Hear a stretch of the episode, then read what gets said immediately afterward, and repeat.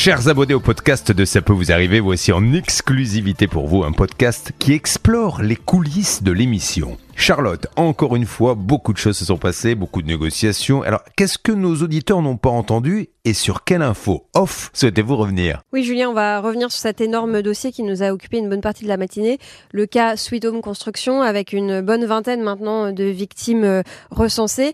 Et justement, je suis avec JB qui a mené l'enquête sur ce dossier et qui continue euh, hors antenne, en coulisses, euh, à le faire. JB, là, est-ce que tu as un, un, chiffre précis à nous donner au niveau du nombre de victimes? Est-ce que tu as une idée un petit peu du préjudice total On est à peu près une quinzaine de victimes. Le préjudice, il est difficile à chiffrer parce qu'il y a eu des travaux de fait pour certains. Il y a eu des travaux qui ont été assez avancés aussi pour d'autres. Maintenant, on peut aisément dire effectivement que cette société a encaissé euh, 1 million, 2 millions d'euros pour peut-être euh, 800 000 euros de, travaux effectués. C'est à la louche, hein, mais euh, il y, a quand même beaucoup de trop perçus.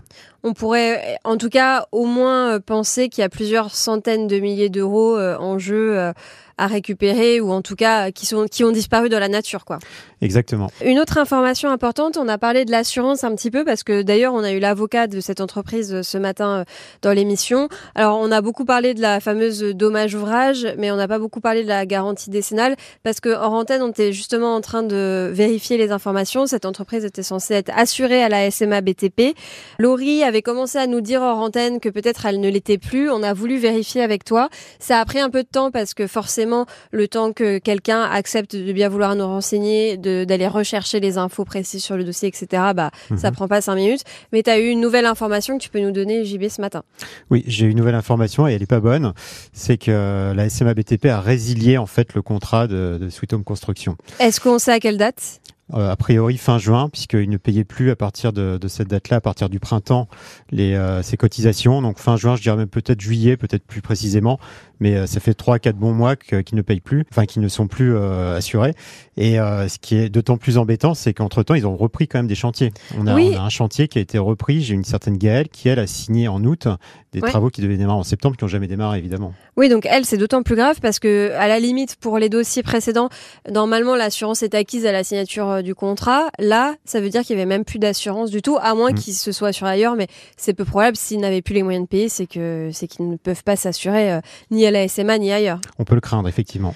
Ouais, donc c'est pas très rassurant pour les victimes. Est-ce que euh, comment ça va se passer à partir de maintenant? Est-ce que JB, est-ce que tu sais si on va réunir toutes les victimes? On va peut-être relancer le dossier d'une autre manière, mais en tout cas, on reste à l'affût des mm. nouvelles informations. Il y a déjà 14 victimes, je crois, qui se sont réunies euh, dans un groupe WhatsApp où elles discutent, elles commencent à réfléchir à, poursuivre l'affaire en justice, à prendre un avocat qui pourrait, qui pourra rassembler tout le monde et attaquer. Maintenant, il y a aussi le, délai, quoi, parce que derrière, cette entreprise risque peut-être de, de, déposer le bilan.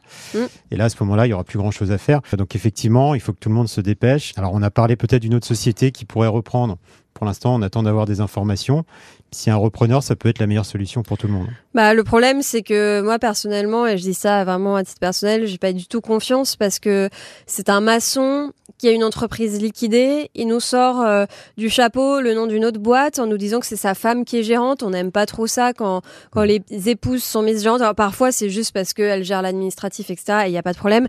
Mais il y a quand même beaucoup de cas, malheureusement, dans cette émission, on le voit, où les femmes sont mises gérantes parce que ce sont des gérantes de paille, parce que les époux ont eu des soucis euh, par le passé avec d'autres boîtes. Et là, je dis pas que c'est le cas, mais j'en ai quand même. Euh, je pense qu'on peut le, craindre légitimement, quoi. Donc. Euh, en effet, il y a une énorme dette également à couvrir.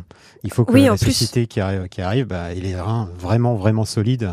Bah, c'est ça. Et quand bien même, par exemple, Laurie donnerait 10 000 euros au maçon en ayant la garantie qu'à la fin du chantier, ça lui coûtera le même prix que ce qui était prévu initialement, elle peut aussi, moi, et c'est ça hein, quelque chose que je crains vraiment, donner 10 000 euros et que le gars bah, disparaisse dans la nature avec ces 10 000 euros et elle aura juste perdu 10 000 euros supplémentaires. Sans parler de l'augmentation du coût des matériaux qui fait très mal à beaucoup d'entreprises.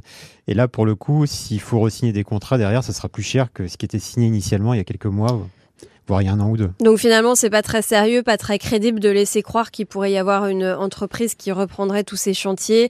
On ne sait pas avec quelle assurance, quelle qualification quel contrat parce qu'il n'y a pas de devis. Le seul devis qui existe, c'est entre Sweet Home Construction et ses clients. Donc euh, bon, c'est pas très rassurant, mais on continue de suivre ça. En tout cas, merci JB pour ce point. Et puis euh, on fera peut-être un point dans les prochains jours euh, sur ce dossier. Merci, à bientôt. À bientôt, JB. Tu restes euh, donc euh, à la rédaction pour euh, suivre en coulisses tous les dossiers et réceptionner de nouveaux témoignages. D'ailleurs, peut-être pour finir, un, petit conseil pour avoir son dossier retenu dans l'émission. Qu'est-ce qu'il faut faire? Eh ben, C'est très simple. Il suffit d'envoyer un mail sur ça peut vous arriver m6.fr. Donc, détaillez bien votre problème. Vous expliquez ce qui vous est arrivé en laissant votre numéro pour qu'on vous rappelle. Vous expliquez également les démarches qui ont déjà été effectuées. Le message sera automatiquement lu. On peut pas rappeler tout le monde malheureusement parce qu'on a des milliers de messages par jour. Mais euh, quand on a vraiment la possibilité de faire quelque chose, on vous rappelle, on essaie d'en savoir plus, on vous demande un dossier derrière. Merci JB. À demain dans CPVA. À demain.